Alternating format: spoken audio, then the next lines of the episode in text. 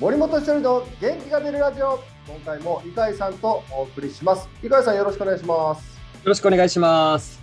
さあひとりさん、はい。今回は質問が寄せられていますのでほうほご質問をご紹介したいと思います、えー、ひとりさんは中学生の時走り幅跳びで練習もせず6メートルくらい飛んで何かの記録保持者だという記事を読んだ記憶があります。うほうほうほう。さらにテコンドーでも日本一だったと知り恐るべき身体能力による才能に恵まれたと思いますが森本さんは才能というものをどのように捉えていますか、まあ、プロの世界はある意味才能タレントの集まりだと思うのでひちょりさんクラスの身体能力はたくさんいるのかそれともプロの中でも稀に見る才能を持っていたのか才能というテーマでぜひ1回とは言わず2回3回と語っていただきたいですというメッセージ寄せていました。質問がめちゃくちゃ真面目 いやでも聞きたいんですよそれだけ。えこの Voicy あれじゃないですかはい。すごいいろんな方聞いてくれてるんですねああそういうことですよね。ありがたいですね。りがたい、はい。でまあ質問がたくさんある中でまず？うん。ひとりさん、あれなんですね。走り幅跳びで練習もせず6メートルくらい飛んで何かの記録保持者だあと。そうですうんこれ私もちょっとインタビュー見させていただいたんですけど、都大会で3位になった都大会で3位になりました。で、荒川区の、東京都荒川区の記録が、い何十年抜かれなかった、最近抜かれたっていうのを聞きましあ、ひとりさんずっとそこまで記録保持者だったんですか？た。そうです。練習もせず、練習はだから、大会前にちょろっとやるぐらい。ちょっとやったぐらい。で、もう6メートル台飛んでたってことですね。うんで、そうそう。練習も、その、砂、飛び越えちゃうから、え、収まりきらないんですか？だからそう、あの、一丁前にはい。陸上部でもないのに、はい。ちょろっと、あの、半分ぐらいの力で飛ぶ練習だけするっていう 謎の調整が。とんでもないですね、身体能力。なんか、うんそれその時6メートル台、記録覚えてますか？大体。6メートル53。6メートル53。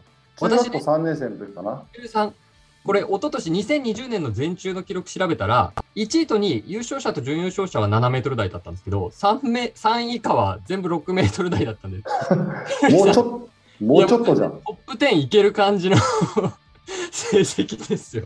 もう多分入ってましたね、そのままいったら。すごいですね。しかも当時ですからね、またちょっと多分記録上がってきたりして。やばいですよ。我流だからね、全部。中学生の我流。いや、すごいですね。ししかもちょっと調整練習しただけっていう。そうそうそう。で、テコンドーでも全国大会でこれ中学生の時に1位になられた。中学校1年生の時かな？組手で優勝したんですけど、はい。でもテコンドーも大会が、あ大会では協会がね、何個かあって、はい僕は小さい方の協会だったんで、ああ、そうなんですね。そうそう、そこまでこう、あの今、オリンピックに出てるような、はい。多分そういう協会じゃなくて、もうちょっとちっちゃい方のやつだったと思うんですけど、そうなんですね。うんまあ、いずれにしても優勝しました。とんでもないですね。やっぱり、それはプロ野球選手になるだけのね、恵まれた体を持っている方っていうのは、そういう、何でも他のこともできるっていう感じなんですね。いやいやいや、だって中学1年生なんて、そんな、はい。そこまで体も別に大きいわ、まあ大きい方でしたけど、はい。はい。まあ、普通ぐらい、ちょっと身長が高いぐらいですけど、だって周りの子たちもうまいわけだから、あ、そうですか。いやいやいや、ど才能だけど、ちゃんと練習しましたから、テコンドー。週にいやでも2回。ベースがあるじゃないですか。足もおそらく速かったですよね。まあ足は速かったです。いや、そうですよね。羨ましい。いや、でもその質問は、まあその、さらにそこからプロの世界、まあプロの世界なんて才能を持った人たちの、まあ、がみんな集まってくる場所じゃないですか。うんうんその世界の中でも、ひちょりさんは稀に見る才能を持っていたのか、そのあたりどうなのかという。いや、そんなことないです。だって僕、肩は強くない、足速かったけど、僕より速かった選手いっぱいいる、はい。飛ばすのも全然飛ばさないし、そうなんですか？といや、とはいえ、それはもうプロの、いね、トップレベルの中での話ですいや、だから野球、そう、だからトップレベル、だからプロ野球選手の中では、野球という能力でいくと、かなり下の方です、僕は。そうなんですか？だって足が速ければ打てるわけじゃないじゃないですか、野球は。まあまあまあ、そうですけれども。うん、だからその身体能力的に言ったら高い方かもしれないんですけどでもまあ才能があるかないかったら野球自体の才能は、まあ、野球の才能って言ったらおかしいけどその野球の能力としてはかなり低い方なんで周りにはすごい選手いっぱいいましたよ。え、そう。やっぱりプロってとんでもないレベルの人たちが集まってる場所なんです、ね。あいやとんでもないですよ。まあ、それはそうですよね。うん全国各地の、その、ね、世代のトップレベルの人たちがやっぱり入ってくるような場所っていうことですよね。うんいや、でもその中でひとりさんは、才能っていうものは、どんなものだと才能ってあ何ーうん、そうだね。今最後のその才能っていう意味では、プロで一番大事な才能は、はいそのみんなそのプロに入ってくるまでは、その経験がアマチュアレベルなんですよね。はいはい。能力が高いか低いかは別として。はいでだけど、そのプロの世界に入ると、その今までやってきたことが通用しないんですよ、ほぼ全員が。ほぼ全員？はいほ。ぼ全員です。まあ、稀に、まあ、松坂大輔とか、上原さんとか、まあ、あのドラフト1位でもバリバリ即戦力で、そのまま入る人いるけど、もうそんなのもう0コンマ001%とかですよ。うん。だけど、その他がみんなそのプロのレベルに面食らっちゃって、えー結果が最初出ないんですけど、そこで、その差を埋めていける、もしくはそれを乗り越えていって、プラスに変えていける人こそが、あのプロで活躍できる選手なので、そこのアジャストできるかどうかが一番の才能の問われるところですね、野球選手は。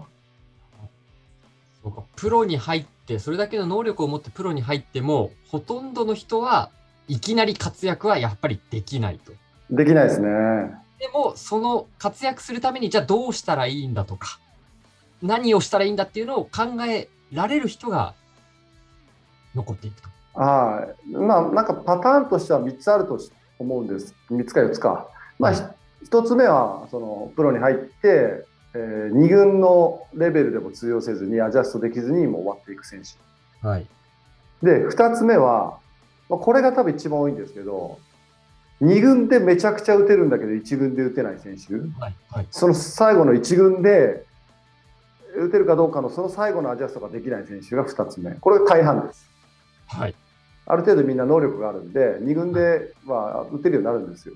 で、はい抑えれるようになるんだけど、1軍ではどうしてもこういや跳ね返されちゃうっていうのが2つ目。で、3つ目が、その1軍である程度、えーまあ、超あのアジャストして結果で出せるっていうのが3つ目。まあ、で、4つ目はあれですね、もう完璧にそこをアジャストして自分がもうガーッとこう成長しまくって、もう抜けちゃう人ですよね。まあ、これが4つ目かな。レギュまあ、いわゆるこうバリバリのレギュラー。いだけどみんな入り口は一緒です。本当に。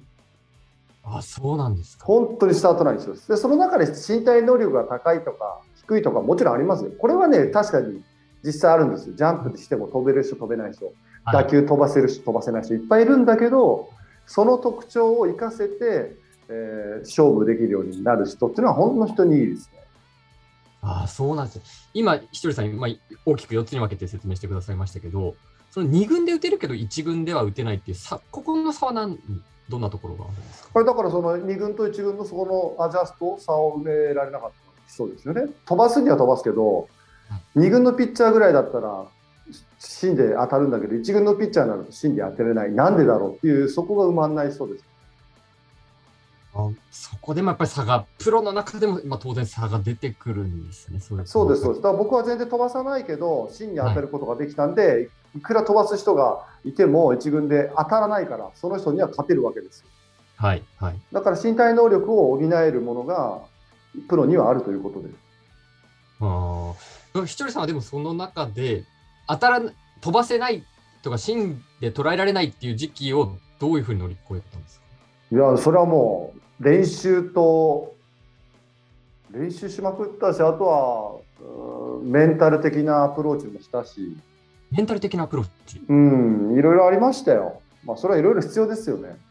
いやいや、もちろんもちろん。メンタル的なアプローチって具体的にどんな？だからどういう気持ち、メンタルで打席立たなきゃいけないかとか、はい。まあ、この辺はあのぜひ皆さん講演を呼んでいただければ、なるほど。ここか講演でおら。話、はい、講演でお話ししていることなんで、なるほど、なるほど。はぜひじゃあ、聞いていただきたいですね。講演に参い、加していただそうそう、うん、まあまあ、そうね。やっぱメンタルも、メンタルが体を動かすんで、はい。その辺はすごく大事ですよね。そうなんですね。いや、あの、今回この才能というテーマでね、お質問いただきましたけど、他にもね、来ているので、また次回以降、はい。はい。もうひとりさんにぶつけていきたいと思います。あはい、わかりました。ということで、今回も、えー、こういう質問ありがとうございました。井川さん、ありがとうございましたあ。りがとうございました。